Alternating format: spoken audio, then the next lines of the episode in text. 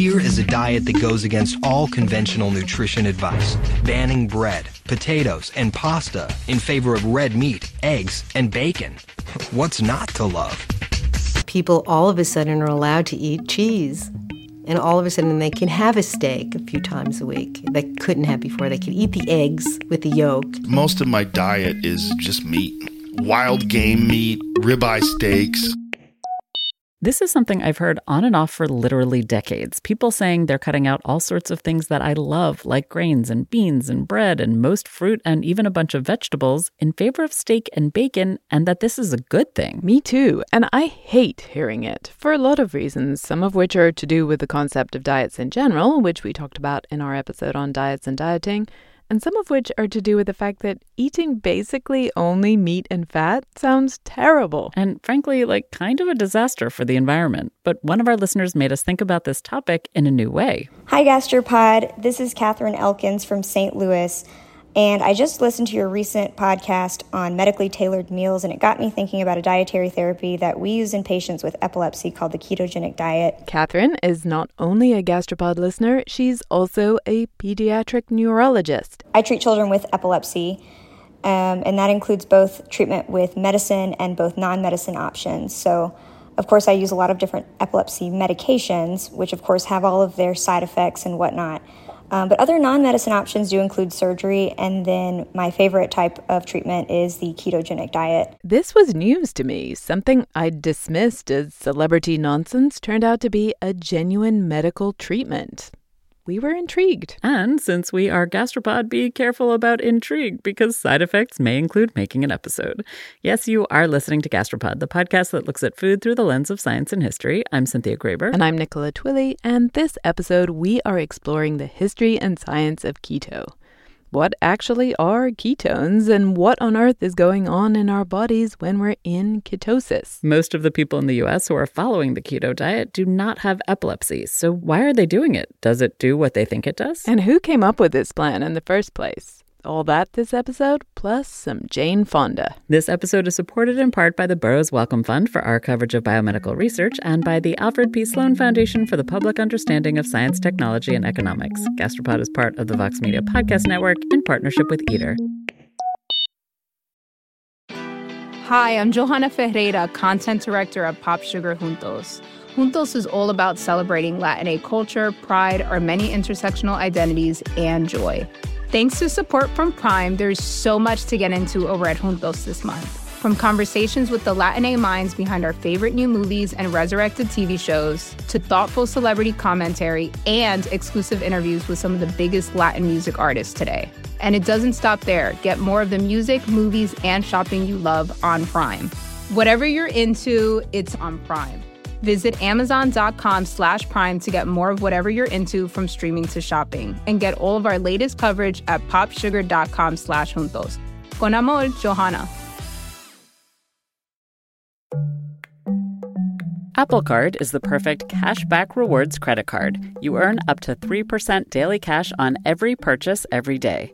That's 3% on your favorite purchases at Apple, 2% on all other Apple Card with Apple Pay purchases, and 1% on anything you buy with your titanium Apple Card or virtual card number. Visit apple.co slash card calculator to see how much you can earn. Apple Card issued by Goldman Sachs Bank USA, Salt Lake City branch, subject to credit approval. Terms apply. First of all, this word keto what exactly is keto when it's at home? Well, the, the keto diet is low carb dieting. It's very low carb dieting. It's a technical term. The, the theory goes that you're burning your, your fat stores for energy rather than uh, relying on carbohydrate storage. Adrienne Bitar is a lecturer in American Studies at Cornell University, and she's the author of the book Diet and the Disease of Civilization. So now we know that keto is a diet that's low in carbohydrates, but why call it keto? The idea is that it puts you into a state called ketosis, where your body is basically running on these molecules called ketones. That's Michael Easter. He's a lecturer at the University of Nevada, Las Vegas, and he writes about health and wellness. And I have to say, this is beginning to sound like one of those circular arguments where keto is where you have ketones and ketones are what you get when you do keto. But maybe that's because I don't have a clue what ketones are. So, what are they? Shivam Joshi is a doctor and a professor of medicine at NYU, and he told us they're a chemical that's created when our bodies break down fat. And they can also be used as energy by certain organs within the body. And so, this is why the ketogenic diet gets its name. Our bodies break down fat and produce ketones when they don't have access to their number one most preferred source of energy. So, the body normally fuels itself from carbohydrates. The body takes uh, these carbohydrates, breaks them down, um, and then uses them for energy. And that ultimately is used for energy, and that's the body's preferred source of energy. There are lots of reasons the body might not have access to carbs and might have to burn some fat and make ketones to fuel itself instead. We naturally go into a bit of ketosis when we sleep, and if we fast, or if for some reason we're literally starving. Biologically, that's what our fat stores are there for. It's fairly seamless that our body is sort of well designed to utilize whichever fuel sources it can get um, to power life and, and to keep functioning. Tanya McDonald is a neurology professor at Johns Hopkins, and she says it makes evolutionary sense that your body can go into ketosis naturally if it has to. But say for whatever reason you wanted to force yourself into ketosis, starving yourself is not the only option. You can also eat a ketogenic diet.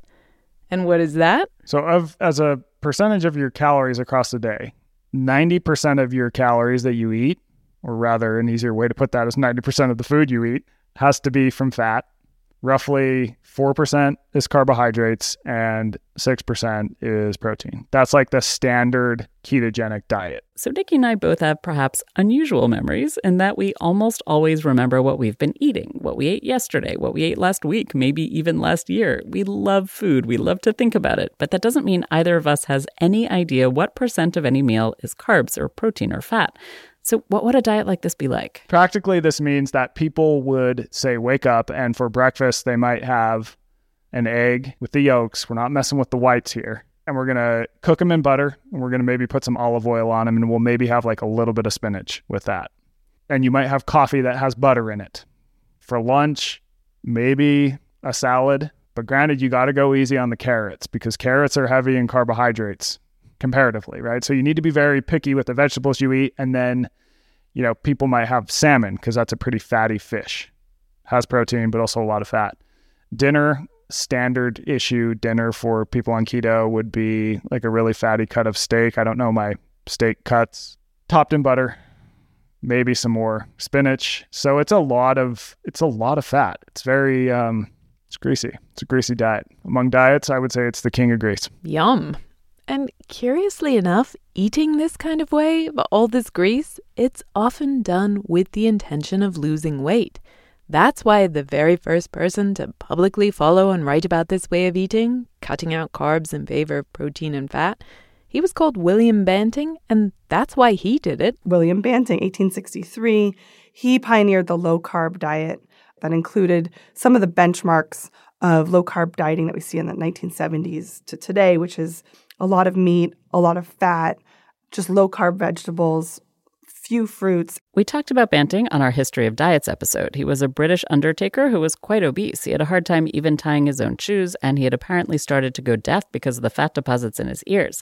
And he tried and failed to lose weight until his ear doctor told him to cut out carbs. Which Banting did. In the pamphlet he later wrote about his diet, he said that he had beef, mutton, kidneys, and bacon for breakfast, fish and more meat for lunch, and poultry and game, yes, more meat, for dinner. And he not only regained his hearing, he also lost lots of weight. That pamphlet was called A Letter on Corpulence, and tens of thousands of people read it. But doctors and scientists at the time weren't convinced. Especially because in the late 1800s, the hot new science of food and weight was the calorie. We've made an episode about that too.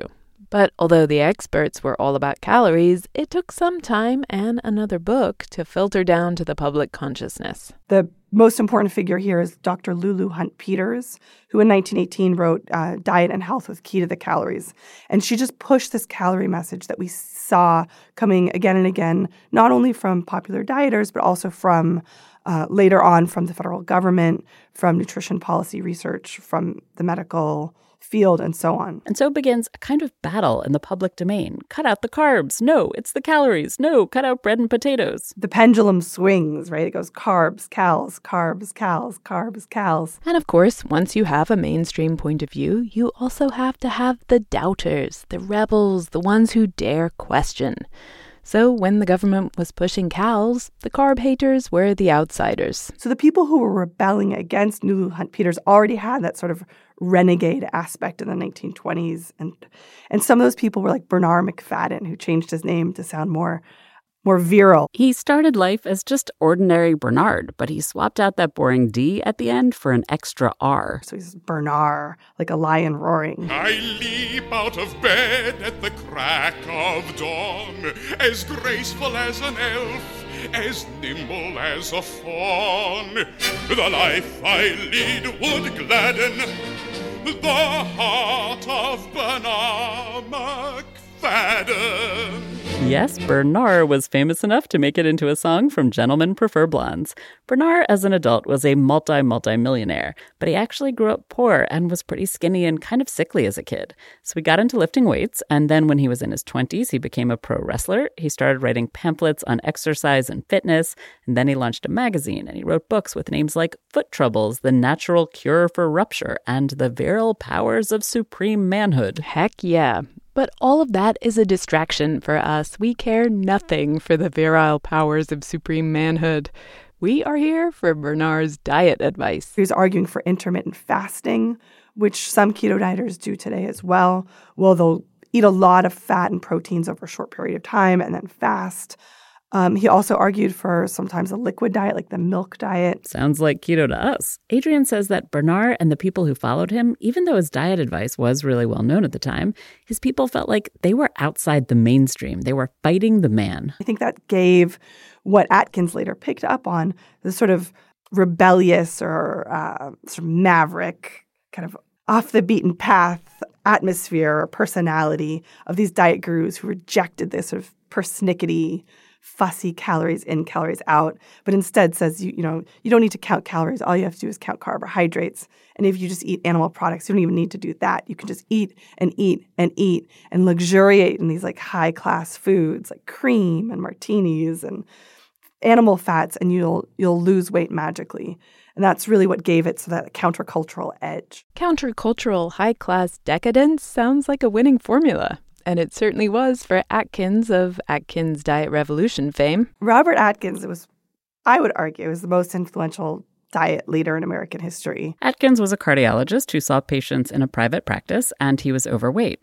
He wanted to lose that weight, and he read an article about low carb diets and decided to give the whole thing a try. It worked for him, and so he decided to start putting his patients on it too. The low carbohydrate approach to dieting had been kicking around the medical world for over 100 years but it took Atkins to make it a hit. This, by the way, is from a terrible documentary about Atkins on the Biography Channel. He began putting more patients on a low carb regimen.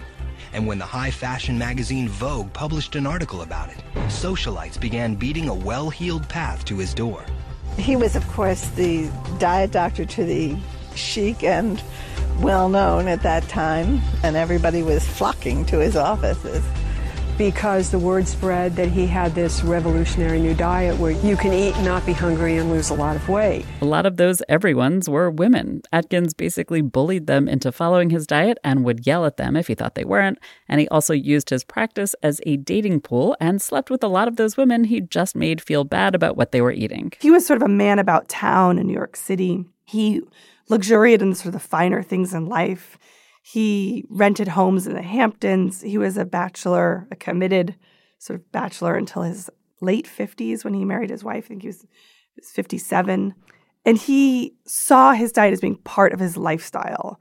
You know, he was drinking, he was eating filet mignon, he was, you know, enjoying the finer things. So far, so gross, but what was this revolutionary new diet? Oh, wait, it's the old diet low carb, just wrapped up in a greasy new Atkins package. Here he is explaining it on a different documentary. It's the evolution of really basic biochemistry.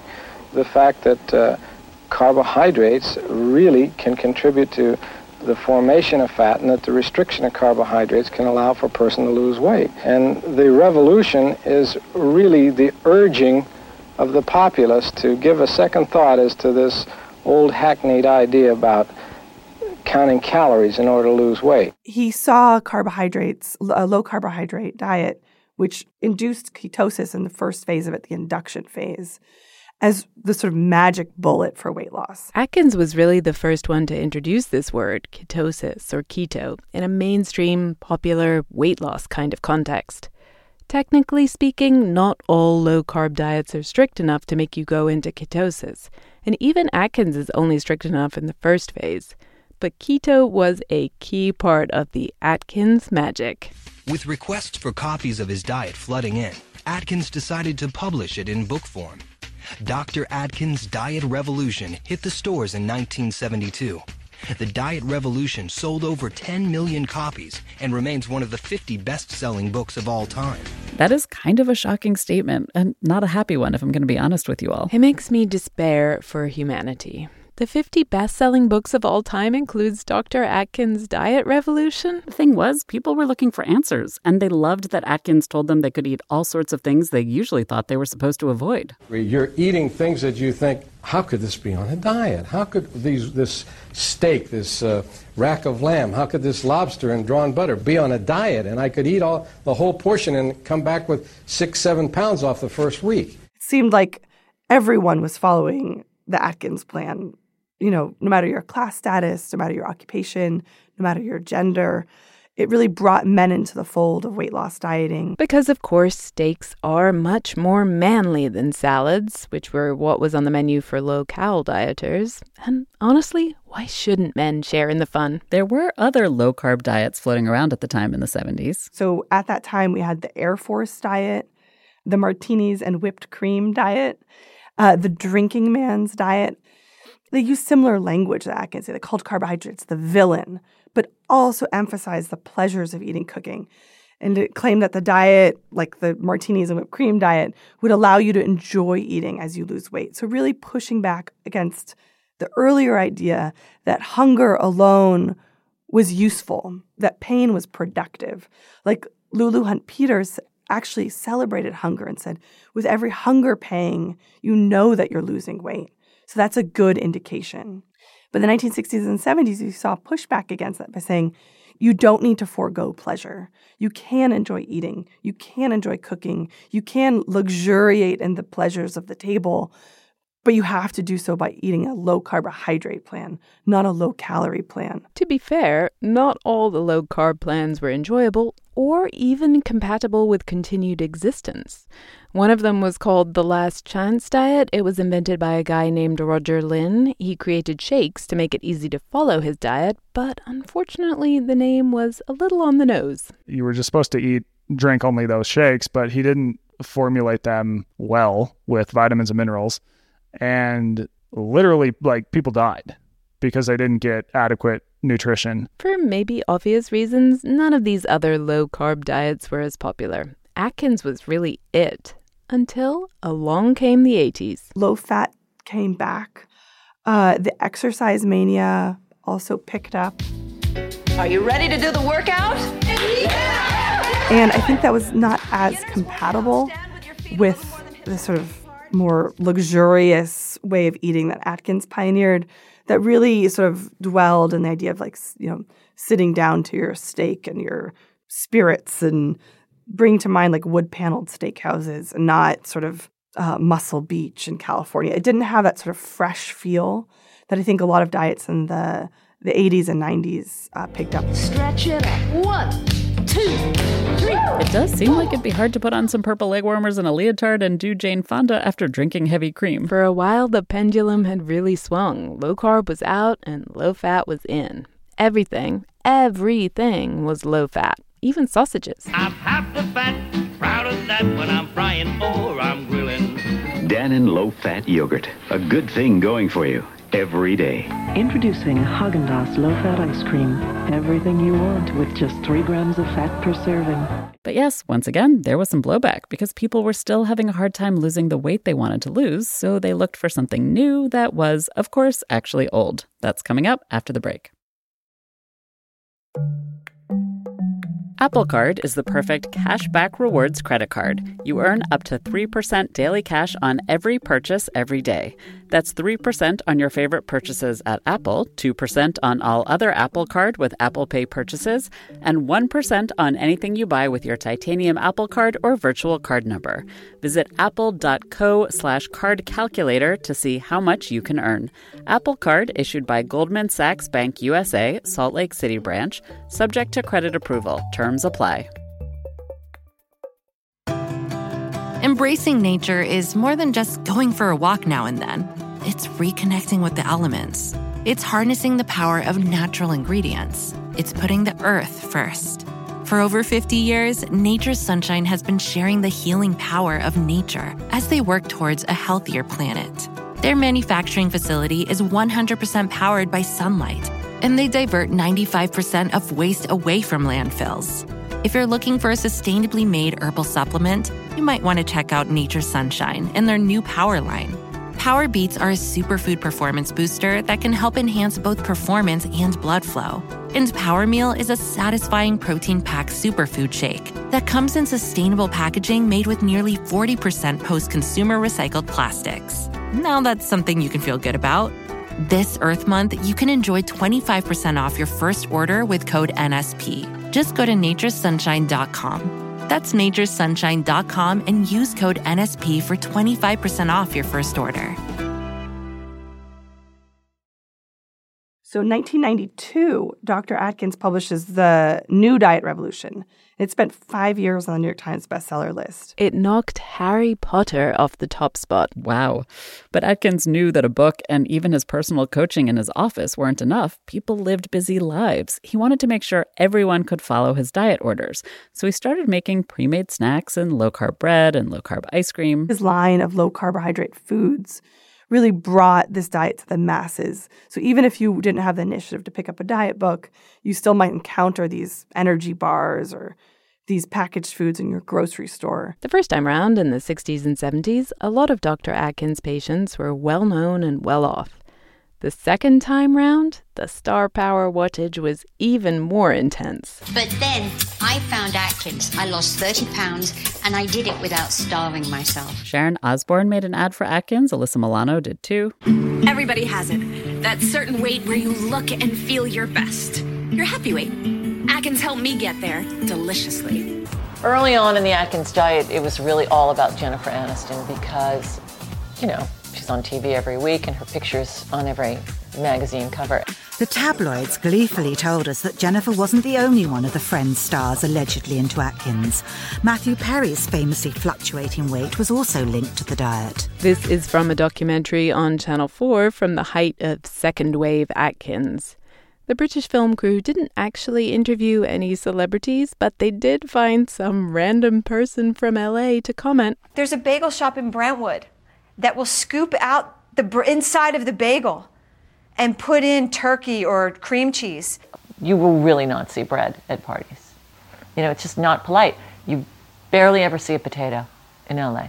I mean, potatoes are just gauche. For potatoes, I've always loved you. I've never considered you gauche. You are welcome in my house in Los Angeles anytime, Mr. Potato. Atkins was so popular that, of course, there were other copycats. I don't know which diet a family friend was on at the time, but I remember him coming to my parents' house and picking the cheese off the pizza and only eating that, leaving the rest behind. So sad. Back then, I knew people on the South Beach diet. I knew people on the Dukan diet, which was French, so, you know, obviously sophisticated.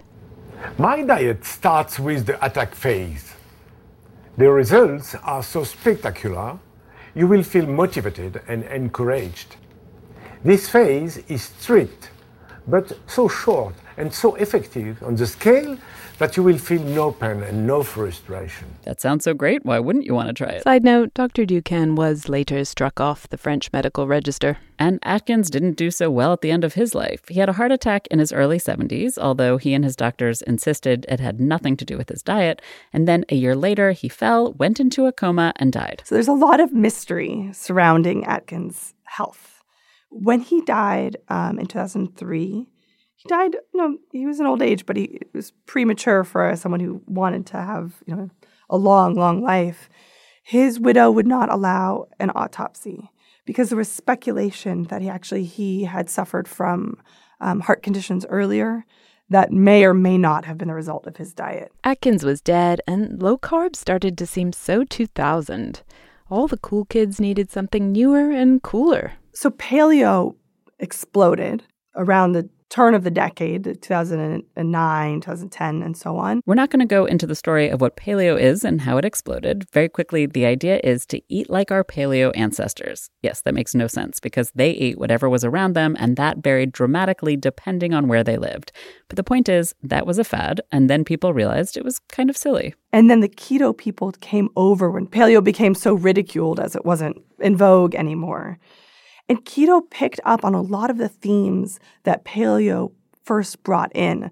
So the best example of this is the diet leader Mark Sisson, who wrote The Primal Blueprint in 2009, but then he transitioned to keto less than 10 years later, and he wrote the Keto Reset Diet in 2017. Yep, this is the latest and greatest version of the ketogenic diet, and this time around, it was less about scooping out bagels or drowning in lobster and drawn butter, and more about these super fun 2000 teens buzzwords like big data and productivity. The ketogenic diet became popular you know, starting in say 2015 because of this weird intersection between Silicon Valley technology, Silicon Valley tech workers who are really into this idea of optimization and like we got to optimize our lives in any way we can. Michael says Tim Ferriss is kind of like the king of optimizing. He wrote a book called The 4-Hour Work Week and he followed that up with things like The 4-Hour Body and The 4-Hour Chef. This Tim Ferrissian ideal of optimal health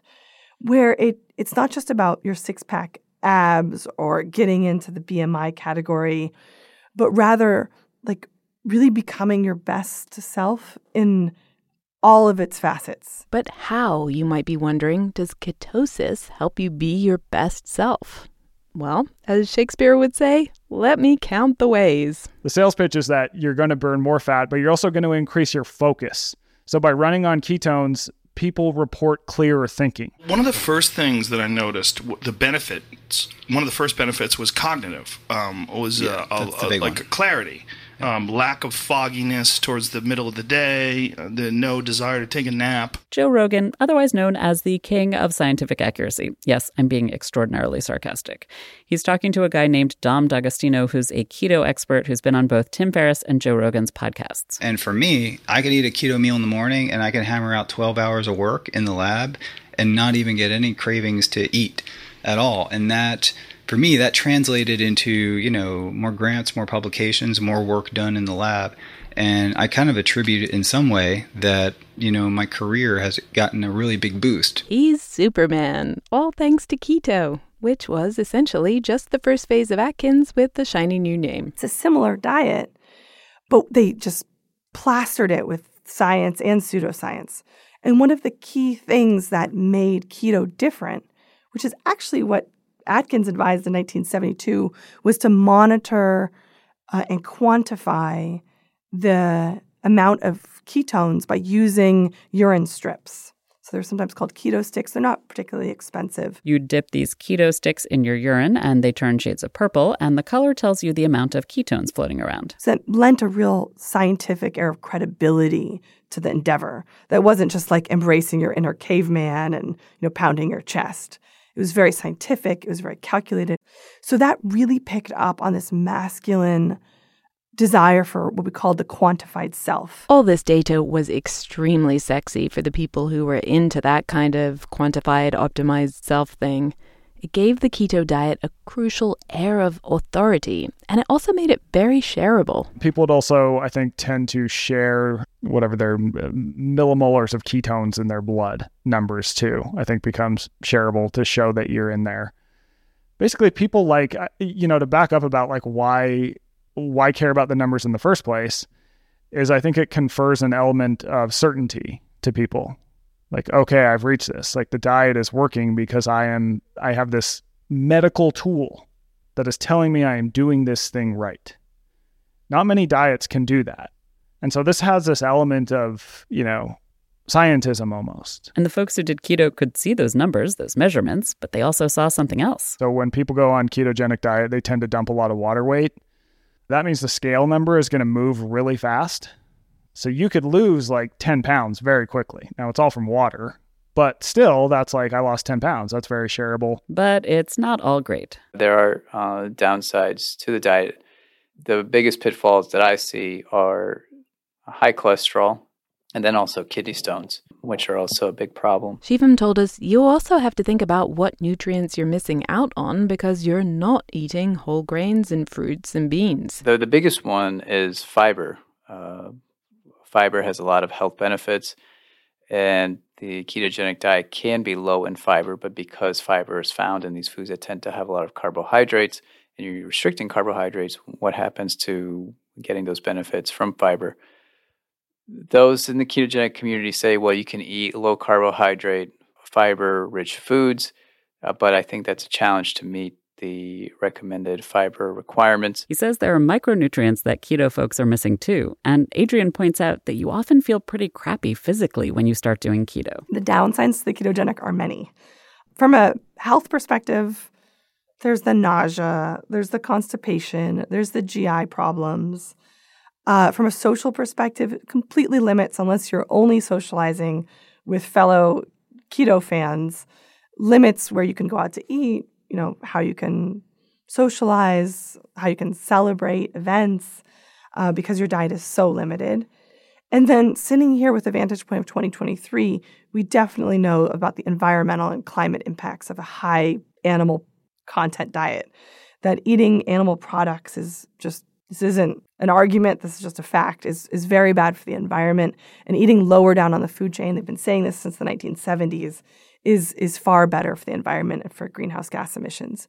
So there's the health aspect, there's this sort of social aspect, there's the environmental aspect. There's many sort of downsides to following ketogenic diet. Plus it's very difficult. All of this sounds terrible. Remind me why people are doing it again? Well, a lot of people want to lose weight, and this whole keto story sounds super compelling. I mean, all the websites promoting keto aren't going around hyping the downsides of the diet. But ignoring for a moment all of those downsides, which are hard to ignore, and assuming that you do want to lose weight, we already pointed out that people on keto lose weight at the beginning, but it's just water weight. So, is this diet useful over the long term for people who want to lose weight? When you look at all these studies, these really well done randomized controlled trials published in big name journals that have been done over the years that have compared various diets. There's these controlled trials that look at the standard American diet and the Atkins diet, and then they look at a Mediterranean diet, and they look at other diets.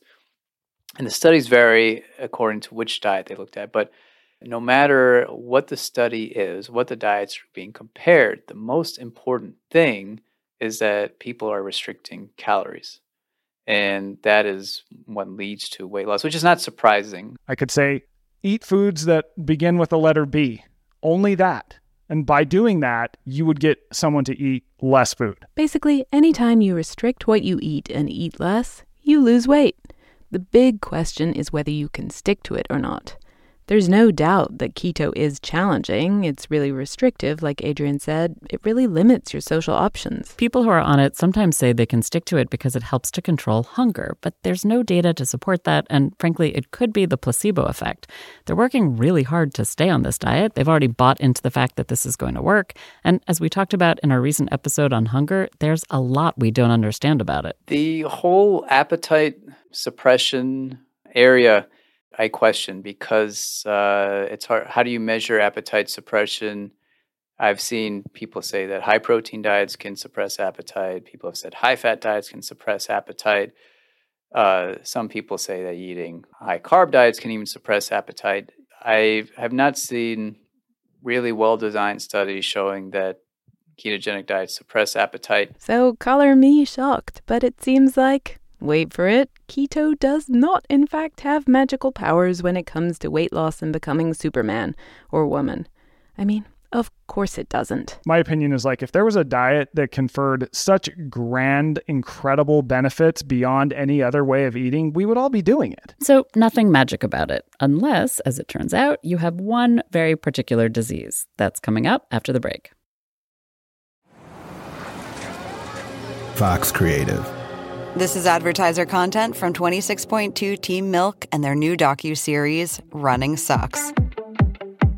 Is running the worst? Yeah. Do you love it? Do you hate it? I hate it so much. I hate it so freaking much. That you're a real runner now! I hated it. I'm Abby Ayers, a 37 year old mom from Utah who found herself running across the Manhattan Bridge in my first race ever.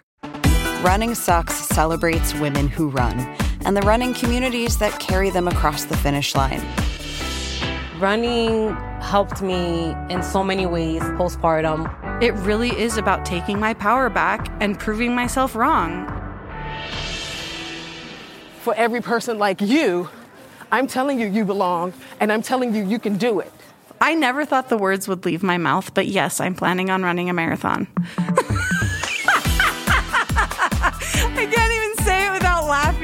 because, like, who would have thought? Watch Running Sucks at runningsuckstheseries.com and learn more about how Team Milk is helping women runners across the country conquer their next course.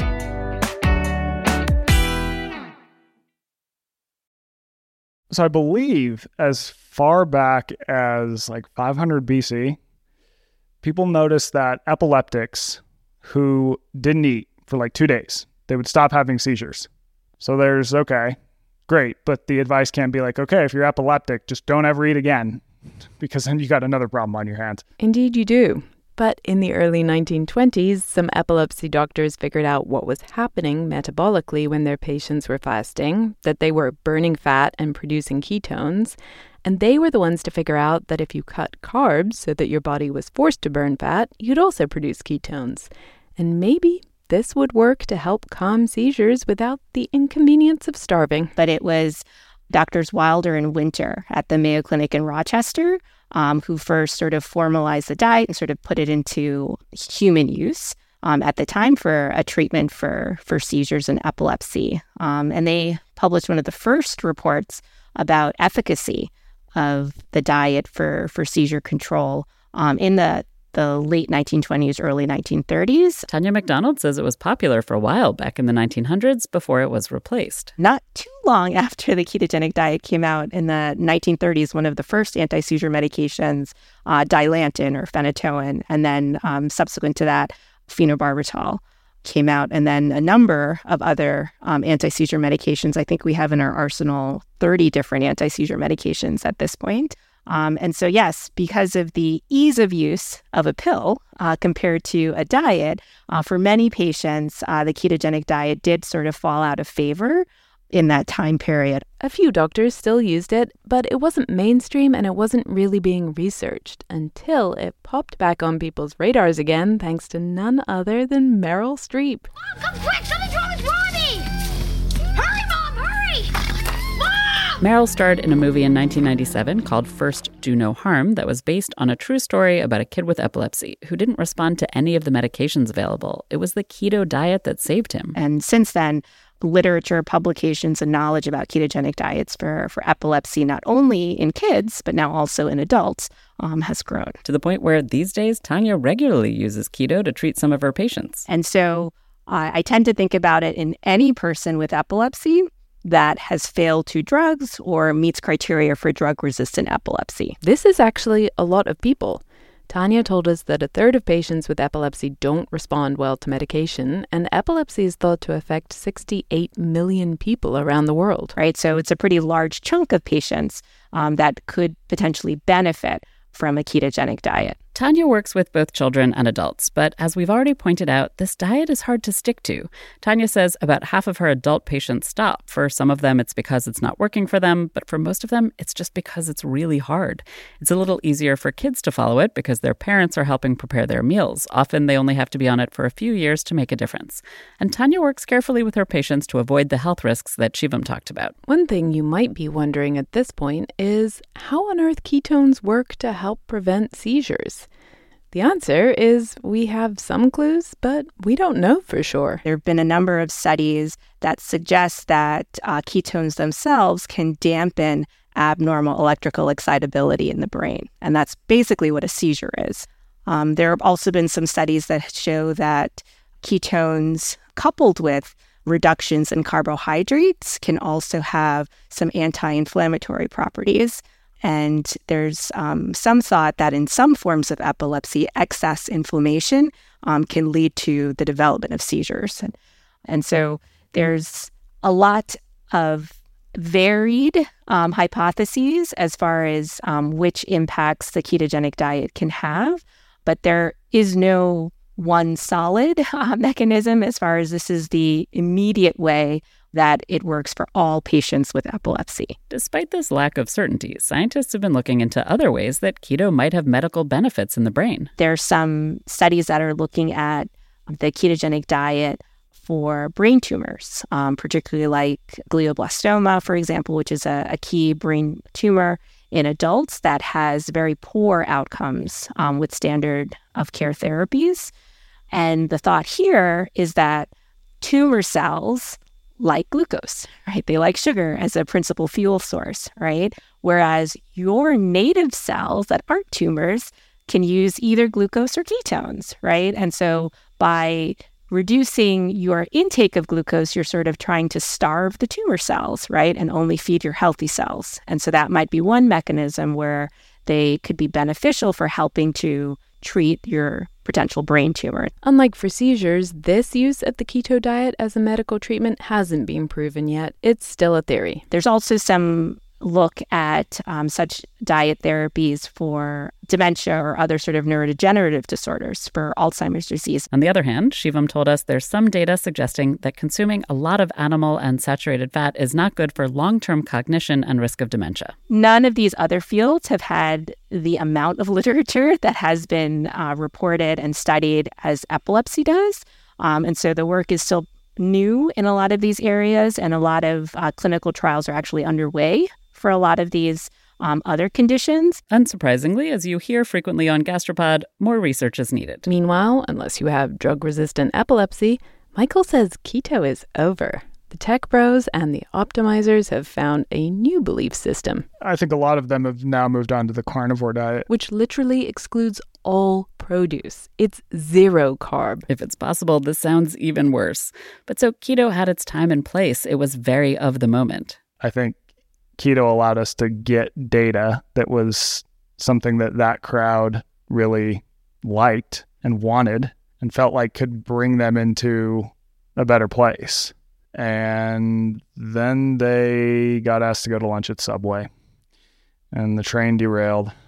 And so you've seen keto sort of rise and fall depending on the story. At the end of the day, unless, again, you've got drug resistant epilepsy, that's what this is all about stories. Stories we get told and we tell ourselves. If I believe that going on this diet, that eating eggs and duck and bacon and drinking whipped cream is going to help me with my stress level, likely it will. Right? That's just who we are as humans. We're very malleable. We've said this before on Gastropod. These types of stories might sound kind of harmless, but diet culture in general is actually really harmful. To our surprise, this diet turns out to be able to help some people with epilepsy live happy and healthy lives. For the rest of us, diet culture is so pervasive in our society that it's easy to get swept up in it, but diets and this whole thought pattern can genuinely hurt us, both mentally and physically. And that's where it gets really sort of insidious because we all have problems, right? Even if it's not with our weight, it's with our brain, our stress, our relationships. So we all are looking for, you know, a fix. And that's where the diet can really speak to not just those who are concerned about their weight, but those who just are longing for something more, something better. Thanks this episode to listener Catherine Elkins for your suggestion and for listening. It's always fun to hear from you all. Thanks also to all our guests this episode Adrienne Bitar, Michael Easter, Shivam Joshi, and Tanya McDonald. You can find more about their research, their books, and their reporting on our website, gastropod.com. And of course, thanks to our awesome producer, Claudia Geib. We're back with a fishy tale in just a couple of weeks. Till then. Celebrate Earth Month this April by harnessing the power of Mother Nature with Nature's Sunshine's new power line. From Power Greens with over 200 plant based nutrients to support gut health and foundational nutrition, to Power Beets that can improve performance and blood flow.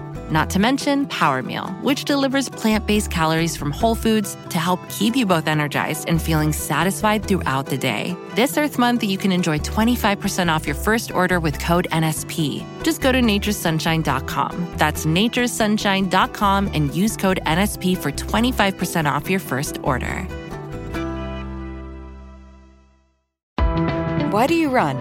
Why does anyone? I always thought that runners loved running, and that's not the case. Most runners hate running, but they choose to do it. In the new docu-series Running Sucks, brought to you by Team Milk, Abby Ayers learns why women runners everywhere are driven to go the distance. It really is about taking my power back and proving myself wrong. Team Milk is about fueling women's performance and helping them along their marathon journeys. You can sign up now for the inaugural Every Woman's Marathon taking place in Savannah, Georgia on November 16th, 2024. Learn more and register at everywomansmarathon.com.